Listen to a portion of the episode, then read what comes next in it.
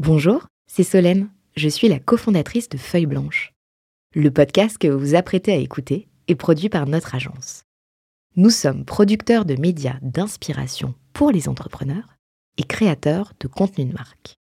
Vous avez un projet de création de contenu ?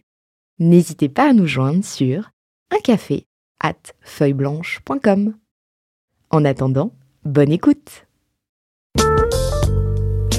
40 nuances de Next. The Next 40, comme vous ne l'avez jamais entendu, animé par Olivier Mathieu et Thomas Benzazon.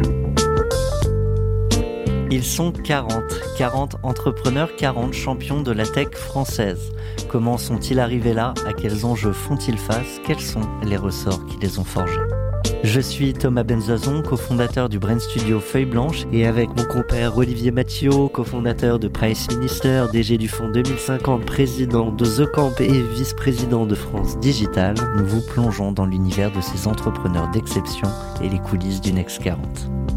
Ils répondront à nos questions, à celles d'invités surprises, tout comme à nos partenaires que sont La Tribune, Maddyness, France Digital, La French Tech et Neuflize OBC. Vous en voulez plus ? Abonnez-vous sur vos plateformes de podcast préférées. N'hésitez pas à nous laisser un commentaire, à nous donner les fameuses 5 étoiles pour ensemble exploser les algorithmes et faire rayonner les entrepreneurs. On l'espère, vous commenterez cette interview à suivre avec l'un des cofondateurs de Itch, Teddy Pellerin. Bonjour Teddy. Bonjour. Et avec nous, on retrouve mon fidèle compère Olivier Mathieu à l'autre bout du monde ou presque sur l'île de beauté. Salut Olivier. Salut Teddy, salut Thomas. Désolé de ne pas être dans ce studio avec vous, mais c'est vrai que la technologie me permet de me joindre comme dans la vraie vie. Tu avais des bonnes raisons de ne pas être là et tu as, comme toujours, une présentation à faire de notre invité. Absolument. Alors, je me lance, Teddy, pour pitcher à ma manière ce qu'est Itch, mais on te demandera de le corriger, évidemment, et puis de réemployer tes propres éléments de langage. Alors, je précise que Itch, c'est une plateforme de VTC, aujourd'hui, qui avait été lancée en 2013 avec ton cofondateur Mathieu Jacob. Vous avez levé 37,6 millions d'euros en 2019, au départ, notamment avec Total Venture, mais ça avait été aussi une levée de fonds qui avait fait un peu parler parce qu'elle était en deux fois, en deux montants différents, et puisque dans la deuxième tranche, un fonds africain, AfricInvest, vous avez rejoint. Ça avait suivi une levée de fonds de 16,5 millions d'euros en 2018, dans lequel il y avait un certain nombre de grands fonds connus du capital risque, Alven, Felix Capital, Idinvest, mais Via ID aussi, spécialisé dans la mobilité, dans la galaxie de la famille Mullier. Alors, Itch est essentiellement développé en France et en Belgique, notamment, je crois, Paris, Lyon, Lille, Nice, Marseille, Toulouse, Bordeaux, Strasbourg, Nantes, peut-être que j'en oublie, avec également des incursions en Afrique du Nord, Maghreb, avec, je crois que j'avais commencé par le Maroc, Marrakech, Casa, peut-être Rabat aussi, tu nous le repréciseras. Également l'Algérie, mais il y avait une stratégie qui était assez affirmée d'aller se déployer davantage en Afrique. Ça serait intéressant que tu nous dises où tu en es, car tu as reconnu que le Covid avait également obligé de resserrer un petit peu les boulons et peut-être de ralentir un petit peu le rythme de déploiement. Je crois que vous avez quand même lancé le Cameroun. Au départ, c'est intéressant de savoir que Itch, c'était vraiment un lancement avec un positionnement de mobilité urbaine un peu particulier, qui était plutôt finalement du covoiturage courte distance, avec donc des chauffeurs amateurs qui véhiculaient leurs passagers avec leurs propres véhicules. Donc c'était plutôt orienté d'ailleurs banlieue, zone périurbaine et étudiants, là où les transports en commun font parfois défaut et où les taxis peuvent être très chers, voire introuvables. Et ensuite, vous aviez été assez violemment condamné en 2017, ça avait mobilisé la French Tech et tout l'écosystème du digital. Il y a eu beaucoup d'échos dans les journaux, notamment parce qu'il y avait une question autour de ce qu'on peut appeler le travail dissimulé, enfin des revenus générés par des particuliers. Et ça vous avait contraint finalement, et il faudra en reparler parce que c'est un moment essentiel de la vie d'entreprise, à pivoter vers une plateforme de VTC, donc finalement de chauffeurs particuliers, des chauffeurs qualifiés de professionnels. Ce qui est intéressant, Itch, c'est que c'est aussi une marque qui a un positionnement un peu cool, je dis mais cool entre guillemets, mais par exemple qui favorise le tutoiement avec le chauffeur au sein de la voiture.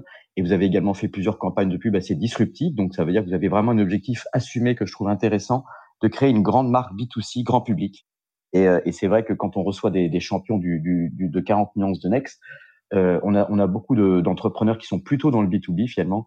Et l'ambition d'aller vers le B2C avec un caractère international, c'est relativement original pour être souligné. Je crois qu'aujourd'hui, vous revendiquez 10 000 chauffeurs, peut-être plus. Est-ce que tu es d'accord avec ce portrait brossé en 2 minutes ? Je mets un 7 sur 10 et quelques petites approximations, mais dans l'ensemble, c'est pas mal. Alors, est-ce que tu peux corriger ? Ouais, on va te laisser aller au 10 sur 10. Non, sur la dernière levée de fonds, donc les leads, c'est KT et Idinvest. Donc Total et AfricInvest ont plutôt suivi et n'ont pas mis beaucoup d'argent comparé aux leads. Donc je vais quand même rendre hommage aussi aux leads. Donc, je vais me faire taper sur les doigts. Et sinon, le reste, c'était pas mal. En Afrique, on est aussi présent en Angola. Pour l'Afrique subsaharienne. On a commencé là-bas il y a maintenant bientôt un an. Et sinon, le reste était assez juste. Hein. C'était pas mal. L'idée, c'est de parcourir ensemble pendant cette première partie de ton 40 nuances de Next, ce qui a fait la réussite de Itch. Et donc, on va revenir sur les débuts. Le positionnement du départ était relativement évident, clair, sur un marché où il y a beaucoup d'acteurs. Puis il y a ce procès, et on va aussi essayer de comprendre comment aujourd'hui Itch se positionne.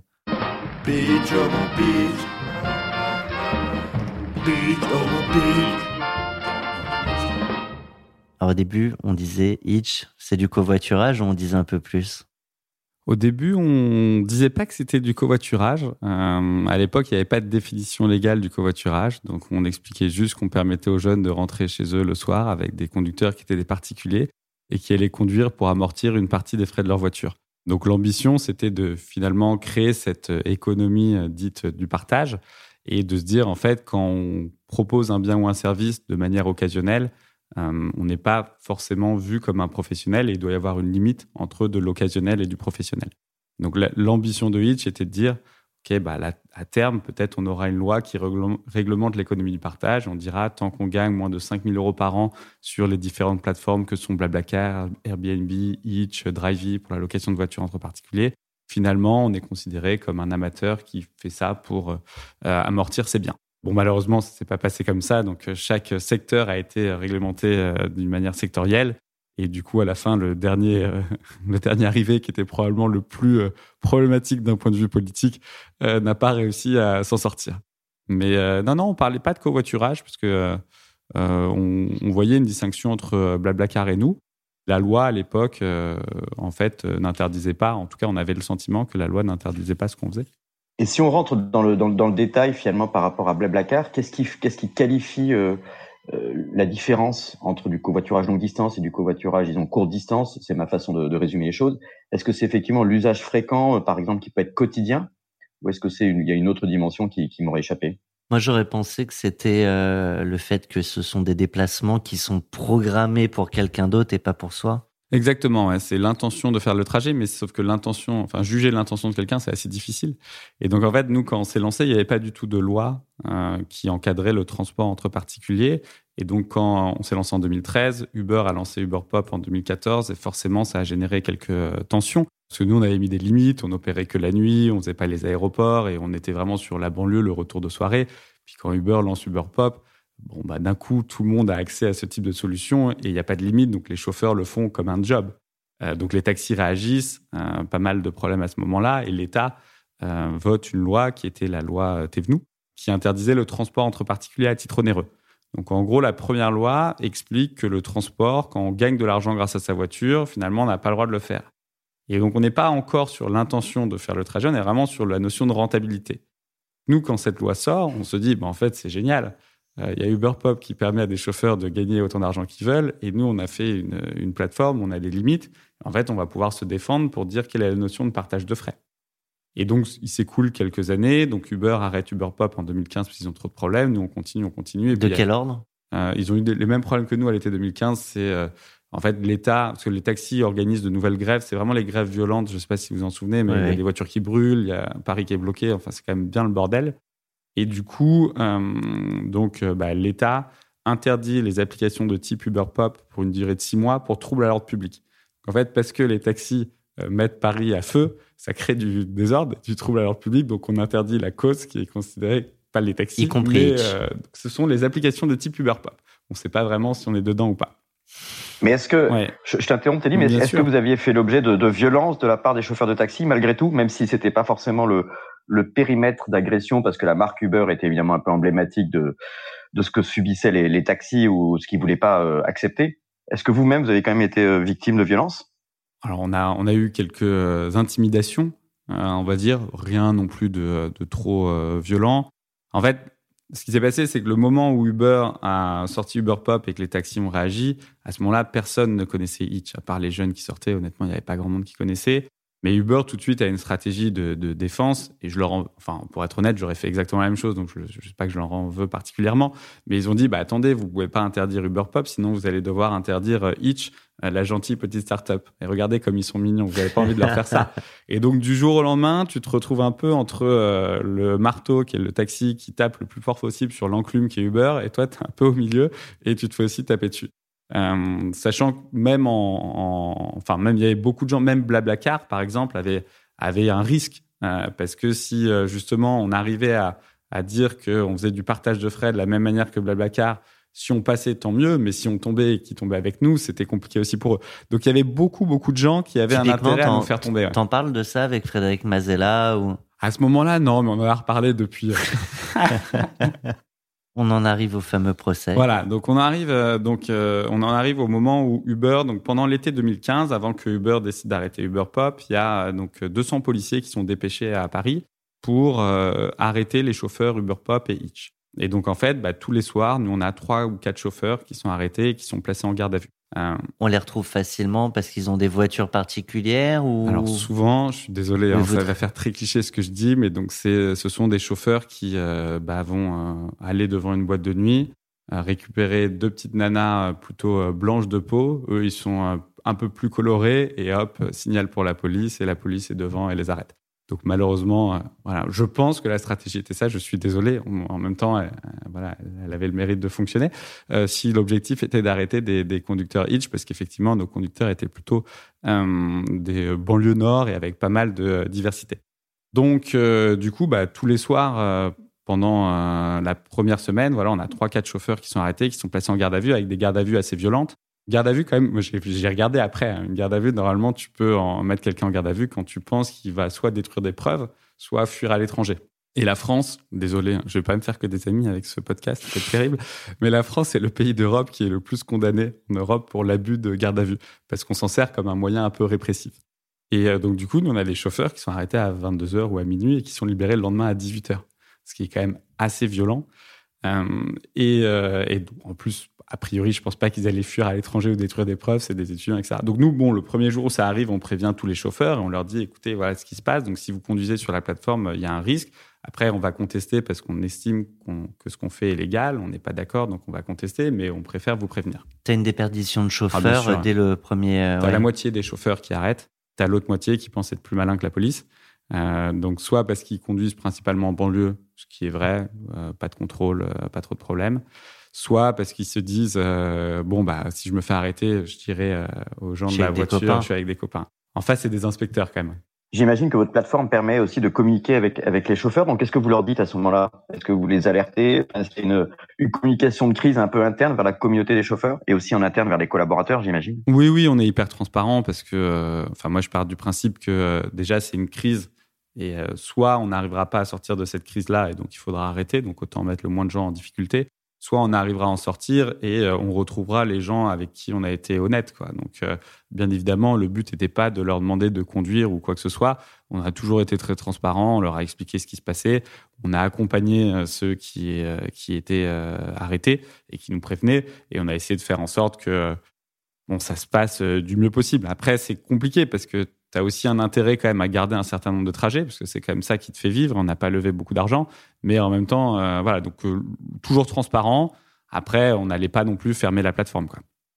Donc 50% de chauffeurs en moins très rapidement. J'imagine c'est 50% de courses en moins globalement à peu près aussi. Donc autant de chiffre d'affaires. Vous aviez l'air insolide.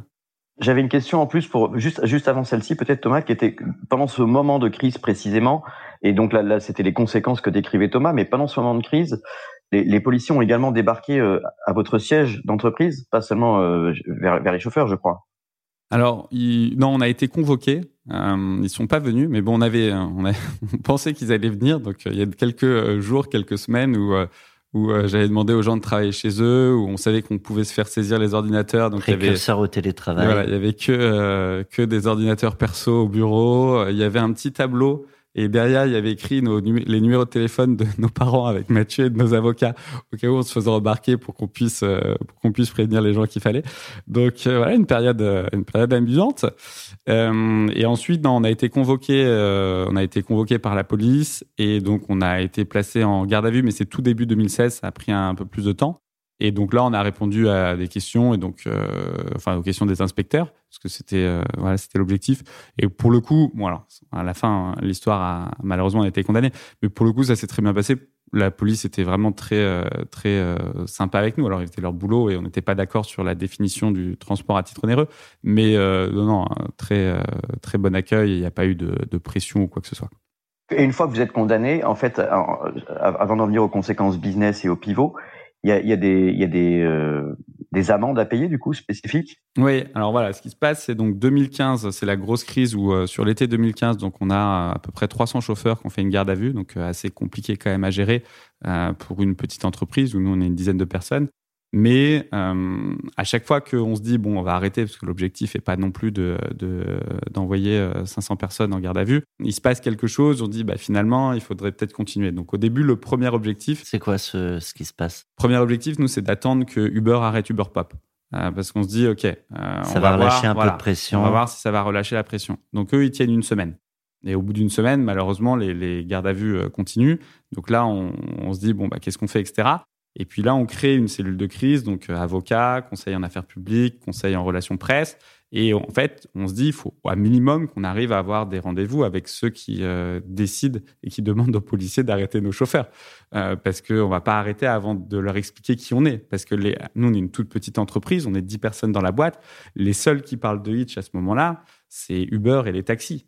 Donc forcément, le portrait qui est dessiné n'est pas forcément le meilleur. En tout cas, pas complet. En tout cas, on explique que Itch est le Uberpop français. Alors que nous, on veut expliquer qu'on est un acteur d'économie de partage qui permet aux jeunes de rentrer le soir et qui permet surtout pas à des gens d'avoir un revenu. Et donc, pour écrire cette histoire et expliquer cette histoire-là, ça prend un petit peu de temps. Mais donc, on arrive à avoir des rendez-vous à l'époque avec le cabinet de Macron, parce qu'il est à l'économie, où ça se passe bien. Et il nous dit, effectivement, on voit des différences. On va essayer de voir si on peut trouver des solutions. Après, le sujet n'est pas simple. On est quand même sur un secteur qui est très réglementé. Et donc, on finit par avoir rendez-vous avec aussi le ministère de l'Intérieur, parce qu'à l'époque, les taxis dépendent de l'Intérieur, et la police aussi. Rendez-vous assez compliqué, où les taxis nous expliquent... 2-3 jours avant, mais vous n'aurez jamais ce rendez-vous, on va tout faire pour l'annuler, etc. Donc, il y a quand même un peu une tension, mais voilà, on finit par l'avoir et bon, on comprend que voilà, l'objectif est quand même de prendre un petit peu de temps et de réfléchir un peu plus longtemps au modèle de Itch pour voir si effectivement, il faut le laisser passer ou pas. La vidéo, vous détournez les paroles des politiques pour finalement vous défendre juste avant le procès. C'est à peu près sur ce créneau-là. Là, on est fin 2015, début 2016. Je pense qu'on a réussi à remettre un peu l'église au milieu du village. Donc là, les gens, les journalistes et les décideurs politiques comprennent que Itch est un acteur différent. Ça ne veut pas dire qu'il faut le laisser passer ou pas, mais au moins, on voit que ce n'est pas du Uber Pop. Et donc là, les taxis, début 2016, organisent une nouvelle grève. Donc cette fois-ci contre Itch, parce qu'on est le seul encore à opérer, qui est assez violente aussi. Et c'est à ce moment-là où, pour faire redescendre un peu la pression, nous, on est convoqués, on est placés en garde à vue et l'État nous attaque pour exercice illégal de la profession de taxi. Et donc, notre audience est programmée en 2016. Et donc, c'est à ce moment-là, après, où on sort la vidéo. On va accélérer un peu, hein, si vous voulez bien. Il y a quand même ce procès qui est essentiel parce que ça va forcément aboutir sur un nouveau positionnement. Vous ne pouvez plus opérer de la même manière. Et du coup, aujourd'hui, Itch, après ce procès, qu'est-ce que c'est ? Comment vous redéfinissez votre positionnement ? Qu'est-ce que vous racontez ? Quelle histoire vous racontez au grand public et à vos chauffeurs ? En fait, le positionnement n'a pas vraiment changé, donc le marché a évolué. Nous, l'ambition à la base, c'était de créer une mobilité plus accessible et plus responsable. En fait, on fait exactement la même chose. C'est juste que quand on a commencé en 2013, le VTC était très haut de gamme. C'était quelque chose qui en était à ses débuts. Donc, si on voulait faire de la mobilité accessible, il fallait le faire de manière différente.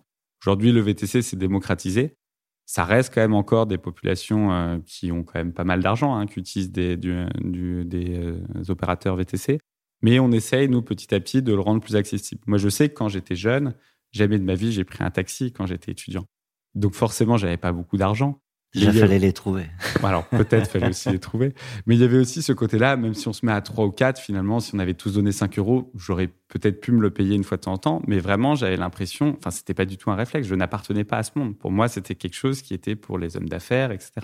Et je pense que sur le VTC, ça change un petit peu, mais aussi parce qu'il y a des acteurs comme Itch qui essayent d'ouvrir un peu ces portes-là. Donc nous, on opère beaucoup plus en banlieue et on essaye d'attirer des gens qui, en fait, vont prendre des VTC de manière peut-être moins fréquente, mais on veut que tout le monde se sente concerné. On se dise, OK, je ne suis pas obligé de posséder une voiture. Clairement, je vais être plutôt transport en commun, etc. Je ne vais pas aller au travail et rentrer du travail en VTC. Il n'y a pas de souci là-dessus. Mais si de temps en temps, je sors, etc., et que j'ai besoin d'une voiture, OK, en fait, j'ai ce réflexe-là et je peux le faire. Ouais. Tu dis, on n'a pas changé. Oui. Peut-être que la mission n'a pas changé, la vision de la marque. Par contre, dans l'opération, ça a forcément dû bouger, ne serait-ce que pour répondre aux demandes de la loi, j'imagine. Oui, bah, c'est sûr, quand on est condamné, en fait, on a, bah, d'un coup, on n'a plus de chauffeur, on n'a plus de trajet, on n'a plus grand-chose. On a des amendes à payer, 600 000 euros pour te répondre, Olivier. Et donc, du coup, on doit redémarrer. On a quand même une base de passagers. Alors, on ne sait pas s'ils vont vouloir basculer sur du VTC. D'ailleurs, ils n'ont pas du tout tous basculé. On a dû aller en chercher des nouveaux. Et on a aussi, bah, on doit retrouver des chauffeurs. On a une technologie qu'il faut adapter, mais on doit retrouver des chauffeurs. Donc, on arrive à le faire au début parce qu'on a des chauffeurs qui étaient devenus VTC via Itch. On avait beaucoup, en fait, qui avaient testé Itch. Et nous, quand ils atteignaient 5 000 euros par an, on les envoyés vers des organismes de formation VTC où c'était aussi un moyen de faire de l'insertion professionnelle. Donc, il y avait des choses assez positives. Et donc, on redémarre avec eux et puis on arrive à trouver des nouveaux passagers et à faire des trajets relativement rapidement. Donc, c'est bien. Mais du coup, on démarre tellement vite qu'on ne se pose pas trop les questions de savoir si, effectivement, quelle est la mission, quelle est la vision, est-ce qu'il y a des choses qui ont changé. Parce qu'on redémarre tellement vite, parce qu'on n'a pas le choix. On a 60 employés à ce moment-là, on n'a pas d'argent, on n'a plus de revenus, donc il faut quand même aller assez vite. Et donc, on ne se pose pas trop ces questions. Et c'est pour ça qu'après, 2-3 ans après, je pense qu'on a dû à un moment se reposer et se dire, OK, ouais, pourquoi on est là, ouais. Le fait de rendre la mobilité plus accessible et responsable, est-ce que c'est toujours le cas? Oui, non. Donc, sur l'accessibilité, oui. Et sur le côté responsable, nous, on l'avait fait que la nuit pour vraiment pas perturber le marché des taxis, etc. Là, en fait, il y a une nouvelle mission qui est 10 fois plus importante et bien plus intéressante qui s'est ouverte. C'est qu'en fait, le marché du VTC, c'est un marché qui est très critiqué et critiquable aujourd'hui parce que les plateformes n'ont pas forcément bonne réputation. La gig economy, c'est pas quelque chose qu'elle vend en poupe, notamment sur le fait que finalement, il y a une disruption technologique qui va bénéficier aux plateformes, aux passagers, mais pas aux chauffeurs. Justement, pardon, je te coupe et je sais qu'Olivier voulait poser une question. Je reste juste dans ce sujet-là. On parle beaucoup d'uberisation. Votre dernière campagne de pub, c'est la itchérisation. C'est quoi l'itchérisation? Justement, on ne parle pas de itchérisation parce que l'objectif de Itch, c'est de faire en sorte qu'on laisse personne sur le côté. L'itchérisation pourrait être une manière très louable de changer les codes. Voilà, ça fait un peu penser à l'ubérisation. Ouais. L'objectif de la campagne, c'est de dire on n'en parle pas parce qu'il n'y a pas besoin d'en parler parce qu'effectivement, on essaye d'intégrer tout le monde dans cette innovation technologique et de faire en sorte que les chauffeurs en bénéficient aussi. Donc, on a un acteur qui, effectivement, travaille beaucoup plus avec les chauffeurs, avec les syndicats, pour essayer de changer sectoriellement les plateformes et d'avoir un marché beaucoup plus sain.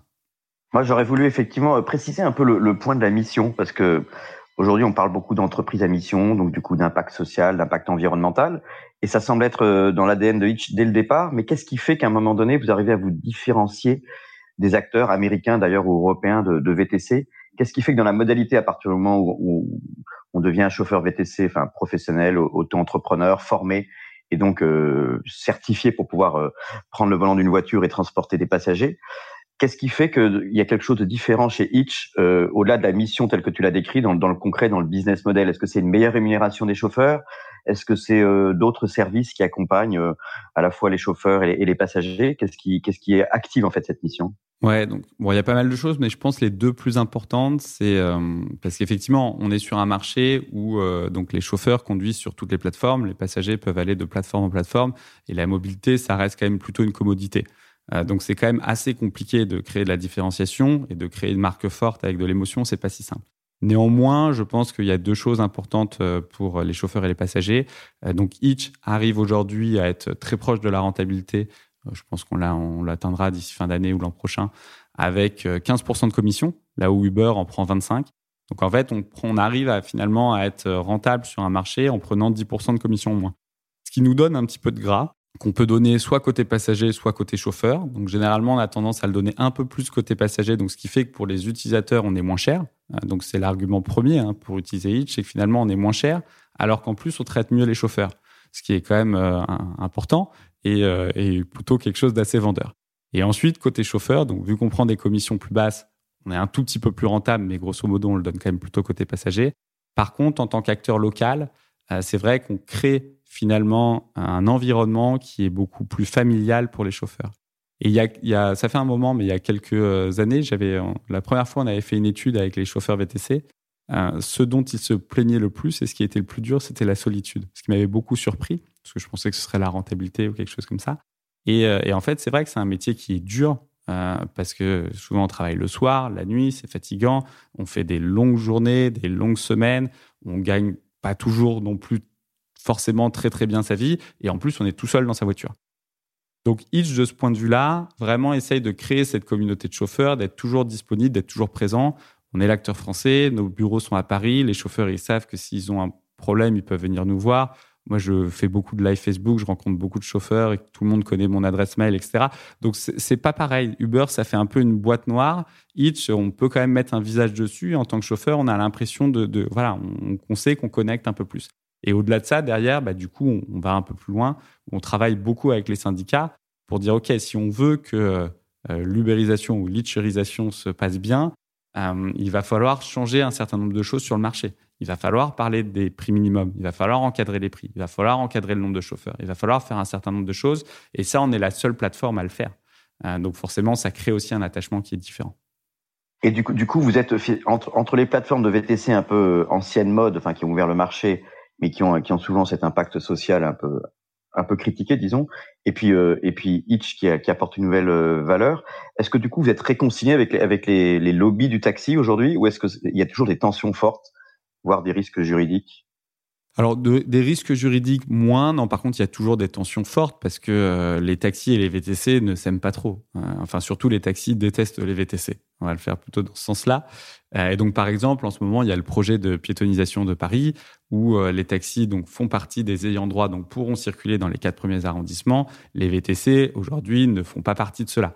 Donc il y a toujours cette petite guerre et politiquement ça a l'air d'être un terreau très fertile de se dire nouveau monde, ancien monde. Donc il y a beaucoup de politiciens qui disent soit je vais défendre les taxis, soit je vais défendre les VTC parce que ça permet de figer un peu des positions politiques.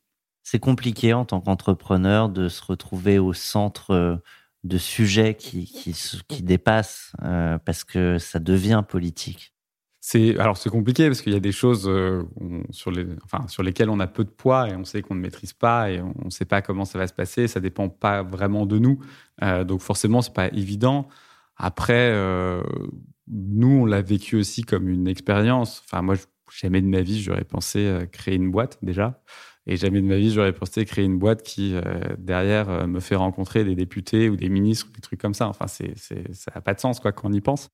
Donc, du coup, voilà, moi, je l'ai vu aussi comme une expérience. Et c'est vrai que ce soit Mathieu ou moi, je pense qu'on a créé... Mathieu, ton associé. Ouais, Mathieu, mon associé. Je pense qu'on a créé une boîte en se disant au début, de toute manière... vu ce qu'on fait, elle va planter, quoi. Et c'est pas grave. Et si elle plante un jour, c'est pas la fin du monde. On le fait pas pour l'argent. Donc, au pire, voilà, c'est juste une boîte, quoi. C'est pas, au pire, je referai autre chose de ma vie. J'ai la chance d'avoir fait plutôt des études qui sont bien valorisées. Donc, je sais que je trouverai un job demain si j'ai besoin. Je suis pas en danger, quoi. On reviendra sur un futur potentiel. Je reste sur le business. On a évoqué le positionnement. Je sais qu'Olivier voulait beaucoup parler du développement en Afrique et c'est un vrai sujet, un vrai enjeu pour Itch aujourd'hui. Juste comme on est dans ce monde des VTC, et c'est un sujet dont on parle souvent aussi dans 40 nuances de Next, c'est la question des propositions de rachat. Est-ce que je dévoile un secret? Limite, tu me diras oui et je me tairai à ce moment-là si on parle d'une offre de rachat que vous avez eue. Alors, c'est effectivement... je pense que pas grand monde n'est au courant. Mais on ne dira pas qui, mais en 2016, on avait une offre de rachat. On n'en a pas eu depuis et l'objectif n'est pas de vendre Itch dans l'immédiat. Moi, je trouve qu'on est sur une bonne dynamique. Ouais. C'est un acteur du marché. Le pire, c'est qu'il y avait une journaliste qui m'avait appelé Et à ce moment-là, et qui donc c'est juste avant le procès, et qui me dit Teddy, j'ai eu vent de cette offre-là. Et je lui dis non. Et fait, avec cette voix-là ou non, peut-être probablement un peu mieux. Et elle me fait si. Et je lui dis bon, écoute, je vais te parler franchement.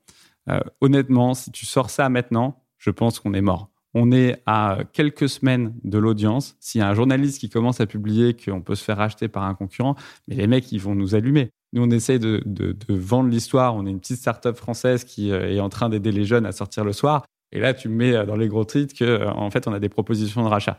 Donc, je lui ai dit, s'il te plaît, n'en parle pas. Et elle ne l'a pas fait. Donc, c'est vraiment hyper propre et sympa de sa part. Et c'est jamais sorti. Jusqu'à aujourd'hui, mais il y a prescription. Ça, on ne dira pas qui c'est. Ouais, on ne dira pas qui c'est. Et au-delà de cette opportunité qui était effectivement un peu bizarrement placée en termes de calendrier dans l'histoire de Itch, est-ce qu'aujourd'hui, il y a une volonté stratégique des fondateurs, de tous les fonds d'investissement qui vous ont rejoints et qui vous ont aussi soutenu dans le développement après le pivot? Est-ce qu'il y a une volonté de sortie ou d'exit? Parce que c'est un sujet qu'on aime bien aborder dans 40 nuances de Next, qui est de savoir est-ce qu'il y a une ligne d'horizon? Est-ce que l'objectif, c'est de revendre la société? Est-ce que c'est de faire une introduction en bourse? Est-ce qu'il y a un projet au-delà du développement commercial qu'on va encore développer aujourd'hui? Oui, c'est sûr qu'une entreprise comme Itch, moi à titre perso, j'aimerais bien pouvoir continuer et si je peux faire ça pendant des années et devenir le monsieur Rousselet du VTC, pourquoi pas quoi, ça peut être assez intéressant. Après, on est sur un marché. Qui est monsieur Rousselet? C'est le président de G7. Mais c'est bien de le dire. qui est une grande famille de taxi. Mais voilà, on sait qu'on est sur un marché qui est extrêmement concurrentiel avec des acteurs où Itch a levé en tout à peu près 50 millions d'euros. On est sur un marché où il y a des acteurs qui ont levé plutôt quelques centaines de millions d'euros comme Bolt, Frina, etc. ou plusieurs milliards d'euros comme Uber. Donc on n'est pas leader de notre catégorie. Donc demain, si ça commence à consolider et que les gros se rachètent entre eux et deviennent tous des géants, nous on a un moyen. Un moyen face à des gros, tu t'en sors. Un moyen que face à des géants, jouer le rôle du dernier village gaulois, Astérix, etc.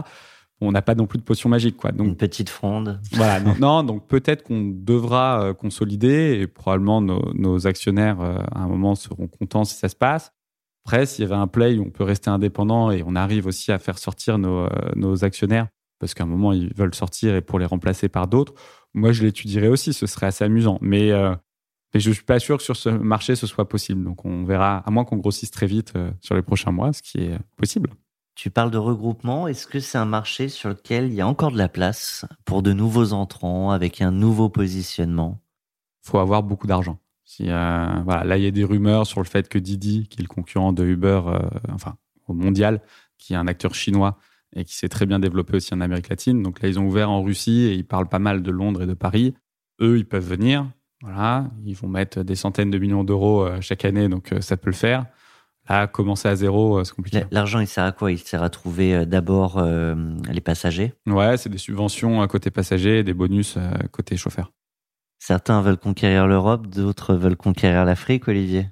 Oui, c'est vrai que ça peut être aussi le moment presque de rentrer un peu dans notre petit jingle sur le confinement et le monde d'après, parce que ça a été, je crois que cette stratégie de déploiement international a été un peu ralentie, même si elle reste une réalité opérationnelle.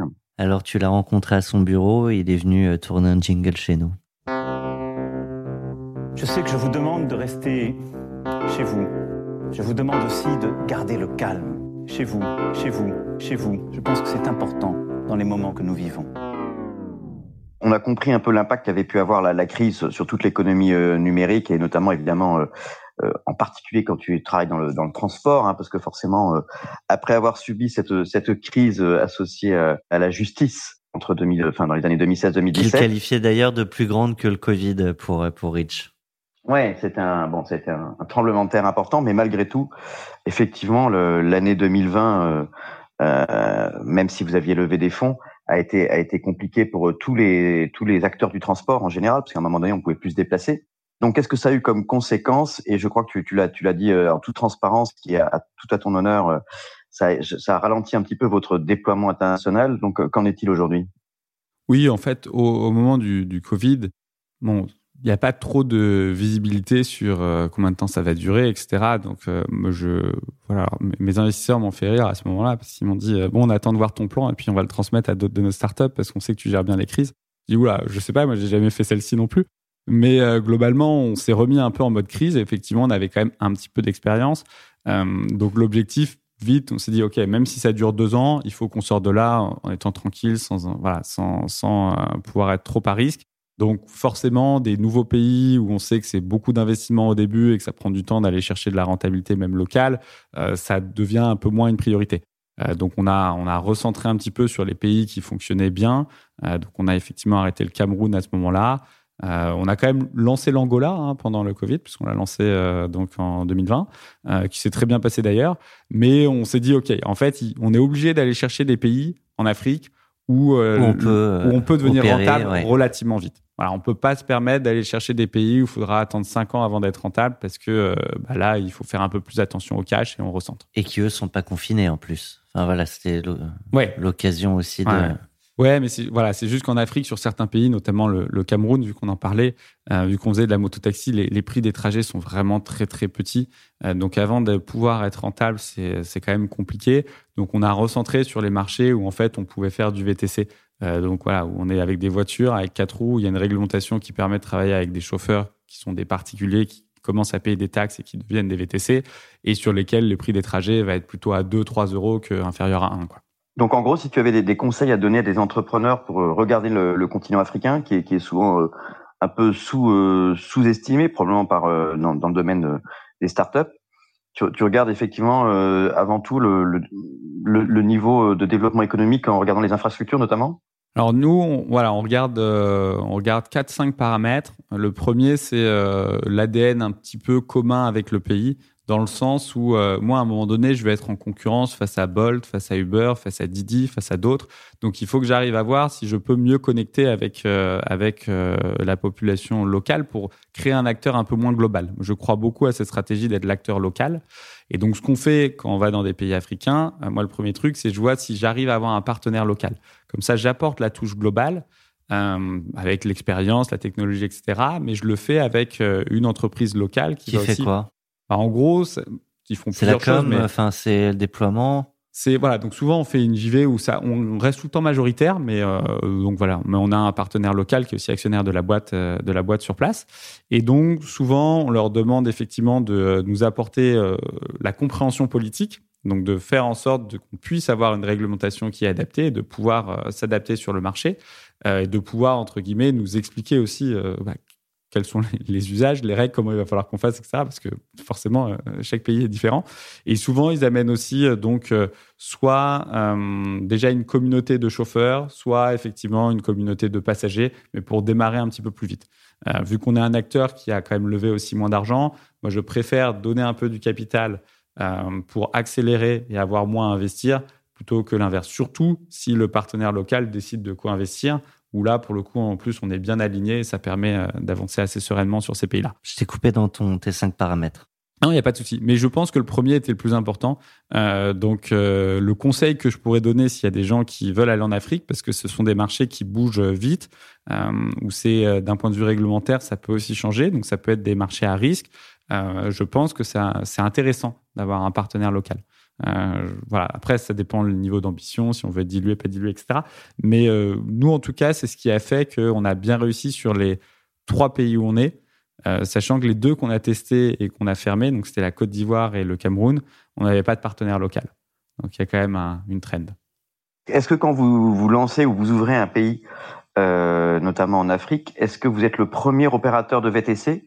Ou est-ce que, en fait, il y a déjà des acteurs, soit locaux, soit internationaux, qui sont implantés, ou est-ce que c'est pas un facteur finalement très très impactant dans la décision ? Oui, alors voilà, c'est les autres paramètres qu'on regarde. Ça va être effectivement la taille de marché, la concurrence, et s'il y a de la concurrence, comment on peut se différencier.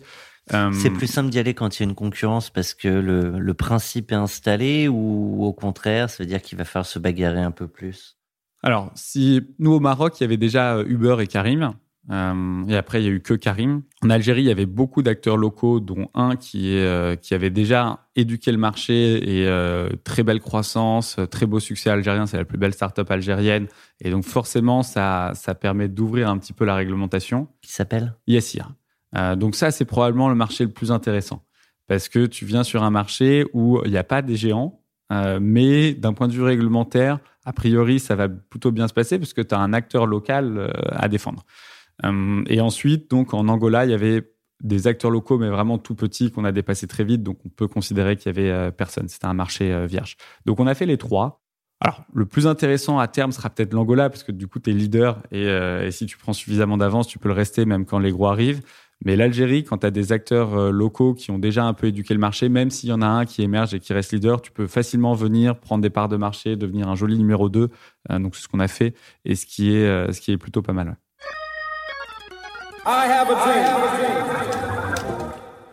Alors, le monde d'après, Teddy, c'est I have a dream, évidemment, Martin Luther King. Quand tu te projettes un peu dans ce monde d'après, alors le monde d'après, c'est le monde d'après Covid, et puis finalement, aujourd'hui, on peut inclure plein d'autres dimensions qui ont changé probablement assez profondément les consommateurs que nous sommes dans le rapport aux actes de consommation et donc au transport, à la mobilité. Comment est-ce que tu vois le paysage urbain, toi, se développer? C'est une question un peu vaste, mais je trouve ça intéressant d'avoir la vision d'un entrepreneur qui a su traverser déjà au moins deux crises importantes. Comment est-ce que tu vois ce paysage urbain se développer? Parce qu'il y a des élections politiques, des hommes politiques ou des femmes politiques qui prennent des positions sur les infrastructures, par exemple le développement du vélo en ville, des mobilités douces, des trottinettes, etc. Est-ce qu'il y a quelque chose une ligne de stratégie qui se lit et qui est lisible pour Itch? Oui, alors je sais pas si... je pense que les gens reviennent très vite à leurs anciennes habitudes. Donc on va voir aussi comment ça évolue et si effectivement les nouveaux comportements perdurent.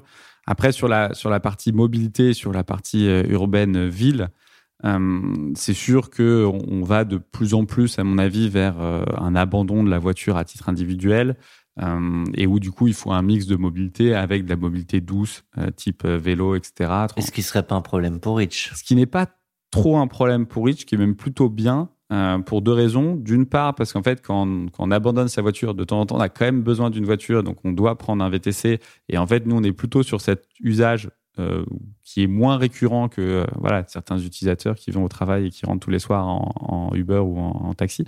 Donc nous, on n'a pas trop ça. Donc pour nous, c'est bien. C'est plutôt aligné avec ce qu'on veut faire. Et en plus, nous, on fait 80% de nos trajets et qu'il faut intervenir la banlieue. Donc on est beaucoup sur finalement la banlieue et pas trop sur le Paris intramuros. Donc Donc, je pense que le monde va continuer d'évoluer comme ça.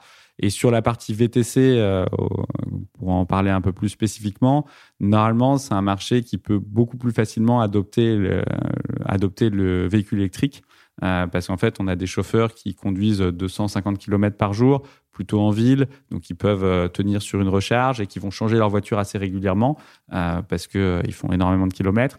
Et du coup, c'est assez bien adapté finalement à la poussée du véhicule électrique. Donc, s'il y a de l'ambition politique, s'il y a un accompagnement là-dessus et des aides, je pense que le marché du VTC va basculer sur de l'électrique. Tu parles des chauffeurs, tu parles du politique. On a une question de notre partenaire Maddyness avec sa journaliste Anne Taffin. Je te propose de l'écouter. Vous avez un message. Bonjour. La justice britannique a récemment reconnu les chauffeurs Uber comme des travailleurs salariés. Est-ce que vous craignez un jour une telle qualification de vos chauffeurs et quelles seraient les conséquences pour votre société? C'est une bonne question. Alors, Uber aussi a été condamné en France. Il y a un arrêt de la Cour de cassation qui requalifie un chauffeur comme un salarié. Souvent, ce genre de procès, ils arrivent maintenant, mais donc, du coup, ce sont plutôt des procès qui ont démarré en 2015-2016, quelque chose comme ça, et où les règles sur Uber étaient quand même assez différentes. Et effectivement, elles ont quand même plutôt évolué un peu dans le bon sens. Et à l'époque, quand on regarde le droit, il n'y a pas trop de doute sur le fait que les chauffeurs sont des salariés assimilés. Aujourd'hui, s'il y avait un chauffeur, enfin on le verra, hein, parce que des chauffeurs qui attaquent, il y en aura d'autres. Si un chauffeur attaque, est-ce qu'il gagne encore? Il y a aussi eu pas mal de cas où les chauffeurs n'ont pas gagné. Quand un attaque, c'est pas d'office du coup pour l'ensemble des... Non, parce que chaque cas est différent. Par exemple, dans l'arrêt de la Cour de cassation en France, le chauffeur Uber louait une voiture via un partenaire. Et donc, c'était Uber qui payait le partenaire. Donc, il fallait que le chauffeur conduise suffisamment sur Uber toutes les semaines pour pouvoir payer le partenaire et payer la commission de Uber. Donc, du coup, là, il y a des faisceaux d'indices qui sont différents. Aujourd'hui, peut-être que Uber ne fait plus ça.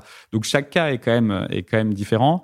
Moi, quand je lis le droit, que ce soit au niveau français ou au niveau européen, aujourd'hui, un chauffeur sur Itch, peut décider de conduire quand il veut sur Itch, on le pousse pas, on le pénalise pas s'il conduit pas, on le pénalise pas s'il refuse des trajets, etc., etc. Donc je pense que en vrai normalement il doit être considéré comme indépendant. Le seul risque probablement est sur le prix, ou en fait sur une plateforme comme Itch, vu qu'on est sur du temps réel, donc la plateforme choisit le prix, ce qui est peut être considéré comme aussi un indice sur un lien de subordination. Et donc, du coup, souvent, on dit qu'un indépendant doit pouvoir choisir ses prix. À mon avis, ce qui risque d'arriver, c'est qu'il y aura des marchés un peu plus réglementés où les prix peuvent être décidés par de la régulation, ou en tout cas un encadrement des prix par de la régulation, comme c'est le cas sur du taxi. Sur du VTC, je pense que ça arrivera, il y aura des prix minimums, parce que sinon, on n'arrivera jamais à s'en sortir pour les chauffeurs. Et à partir de là, une fois qu'on a défini l'heure de jeu dans laquelle on peut tout jouer et que c'est sain, normalement, on n'est pas censé avoir de requalification parce qu'on fixe les prix, mais dans une aire délimitée. Si jamais les chauffeurs fixaient eux-mêmes leurs prix, est-ce qu'à ton avis, ce serait pas plutôt l'inverse qui se passerait, c'est-à-dire que ce serait la course au moins cher pour être sûr et certain d'obtenir des trajets? Ouais, c'est pour ça que je pense que c'est pas une bonne solution sur ce marché-là. Là, on a eu un acteur qui, on va pas le nommer parce que je veux pas les critiquer, mais qui a décidé de baisser ses prix minimum. Donc, nous, on a 7 € de prix minimum. La plupart des acteurs sont à 6. Il y en a un qui s'est mis à 5 pendant la crise Covid.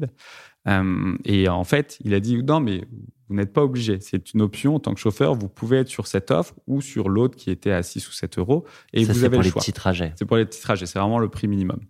Et en fait, la plupart des chauffeurs vont sur l'offre parce qu'ils ont envie d'avoir plus de trajets. Donc, si on n'encadre pas les prix et si effectivement on laisse les chauffeurs. Excuse-moi, quand il baisse le prix minimum, il maintient le même niveau de marge ou de commission, ou est-ce qu'il y a un effort qui est fait, et quel est le... Ah non, ils maintiennent le même niveau de commission. Donc, tu as 20% de com. Donc, en gros, le chauffeur, il gagne 4 €. Tu peux prendre le problème dans tous les sens. Quand tu dois aller chercher un passager, l'attendre et faire le trajet, si tu gagnes 4 € avec le coût de ta voiture, enfin, honnêtement, ça ne fonctionnera jamais, quoi. C'est juste pas possible. Donc, effectivement, moi, je pense, on est la seule plateforme à défendre ça, à militer pour un encadrement des prix sur le secteur du VTC. Je dis pas qu'il faut fixer les prix comme les taxis, mais au minimum, il faut mettre le contour. Voilà, le contour minimum, peut-être même maximum, pour faire en sorte que ce soit sain pour tout le monde. Puis après, chacun se fait sa guerre dessus. Et puis, s'il y en a un qui veut baisser les prix parce qu'il met des réductions, pas de souci, mais il ne faut pas le faire payer aux chauffeurs. On parle beaucoup de prix, mais quelle place du coup pour la marque? C'est quoi l'enjeu aujourd'hui? Ouais, on est sur un marché de la commodité, qui est plutôt une commodité. Mais ce qu'on peut se dire, c'est notamment si on avance vers une réglementation avec des prix, etc., ou si demain même on allait vers un marché du taxi, si on prend le modèle de base, c'est le taxi, le prix est réglementé, c'est-à-dire que toutes les plateformes de taxi ont exactement le même prix. Donc, a priori, elles ont les mêmes chauffeurs. Alors, sur le taxi, c'est un peu moins vrai. Mais sur les plateformes VTC, les chauffeurs sont sur différentes plateformes. En plus, les prix sont globalement les mêmes. Donc, au bout d'un moment, si on va de plus en plus vers ça, la seule manière de créer de la différenciation, c'est la marque. Et l'expérience. Mais si on a les mêmes chauffeurs, l'expérience risque d'être assez proche. Donc, la marque devient finalement quelque chose d'hyper important. Donc, aujourd'hui, on est sur un marché du VTC où il y a des must-have qui sont le prix, la fiabilité et la sécurité. La sécurité, globalement, il y a un enjeu. On a vu Uber, c'est over, etc. Mais globalement, on a tous les mêmes chauffeurs, donc c'est difficile de créer la différenciation là-dessus. Je pense que le niveau de sécurité est à peu près le même sur toutes les plateformes. La fiabilité, Uber, vu qu'ils sont plus gros, ils sont un peu plus fiables. On attend un peu moins pour avoir son chauffeur, ils sont plus proches, etc. Donc, la seule manière pour Itch de créer de la différenciation sur les must-have, c'est le prix. C'est pour ça qu'on prend moins de commission et qu'on est un peu moins cher. Mais une fois qu'on a dit ça, une fois qu'on parle des must-have, le deuxième enjeu, c'est la marque. Et là, c'est créer des émotions. Et là, il faut réussir à créer des émotions positives côté passager et côté chauffeur. Je me rappelle d'une boîte, je crois que ça s'appelait Colette, qui faisait des transports de femmes par des femmes. Alors, ils ont été très critiqués pour l'avoir fait. Mais ce que c'est aussi dans... Tu parlais de la sécurité, c'est pour ça que j'y ai repensé. C'est aussi par un suivi avec des offres de ce type-là qu'on peut arriver à créer de l'émotion ou de la réassurance. Je voulais prolonger la question de Thomas, parce que c'est vrai que la sécurité, c'est un sujet qui peut être un peu tabou. Alors, je ne sais pas dans quelle mesure on peut en parler, mais c'est vrai qu'il y a eu parfois des questions autour de...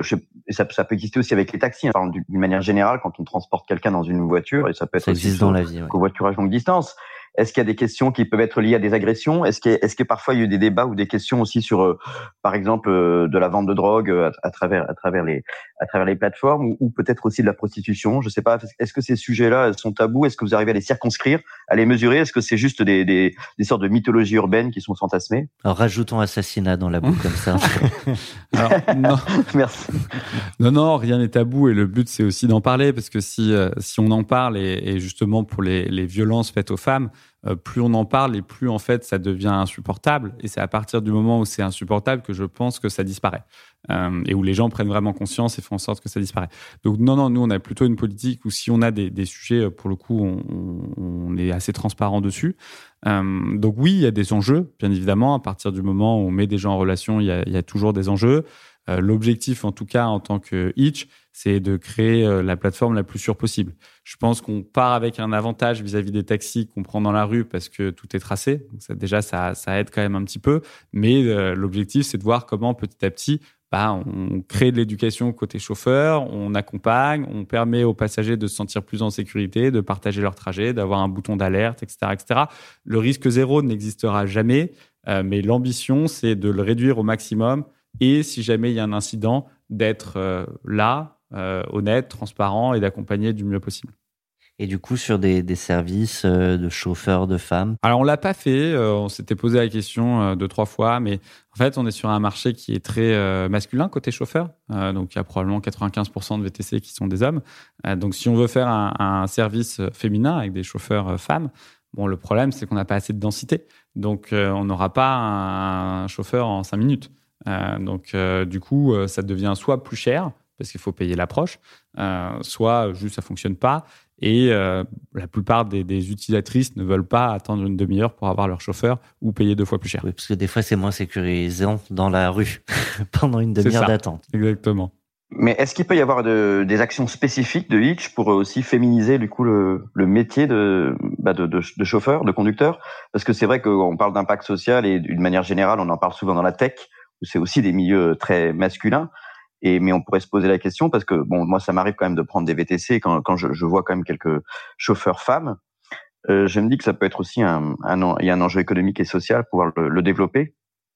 Ouais, non, c'est une très bonne question. Alors c'est pas évident parce que le marché du VTC est quand même assez nocturne aussi, donc il y a beaucoup de femmes qui se sentent pas à l'aise d'être finalement de conduire et de transporter des jeunes et des hommes le soir un peu éméchés, etc. Donc, il y a un sentiment de sécurité aussi côté chauffeur. On parle souvent des passagers, mais en fait, les chauffeurs peuvent aussi être en danger dans la voiture. Malheureusement, on a eu plus d'incidents côté chauffeur que côté passager. Ouais. Donc, c'est forcément aussi un marché de la nuit. C'est forcément un peu compliqué. Après, il y a le marché de la journée avec le B2B, etc., où là, c'est probablement plus simple pour une femme de se projeter. Aujourd'hui, c'est un marché qui n'attire pas beaucoup les femmes, en tout cas. Ça, c'est un constat. Comment on peut changer ça, je ne sais pas, mais ce serait une bonne réflexion. Et si on a des pistes, avec plaisir pour avancer. Tu as parlé du marché B2B en journée, sur Itch aussi? Nous, on ne le fait pas beaucoup, mais je parlais du marché VTC en général. En général, ok. Voilà. Eh ben, écoute, merci beaucoup, Teddy, pour cette première partie de ton podcast 40 nuances de Next. On a vu l'entrepreneur avec enthousiasme, mais aussi, je trouve, beaucoup de franchise et de transparence sur les difficultés que tu as rencontrées, mais aussi l'énergie, la créativité pour transformer, pivoter et avoir un regard qui projette Itch vers les mobilités urbaines de demain. Donc, il est temps de passer à la partie plus privée et perso de Teddy Pellerin, l'homme derrière l'entrepreneur. 40 nuances de Next. The Next 40, comme vous ne l'avez jamais entendu, animé par Olivier Mathieu et Thomas Benzazon.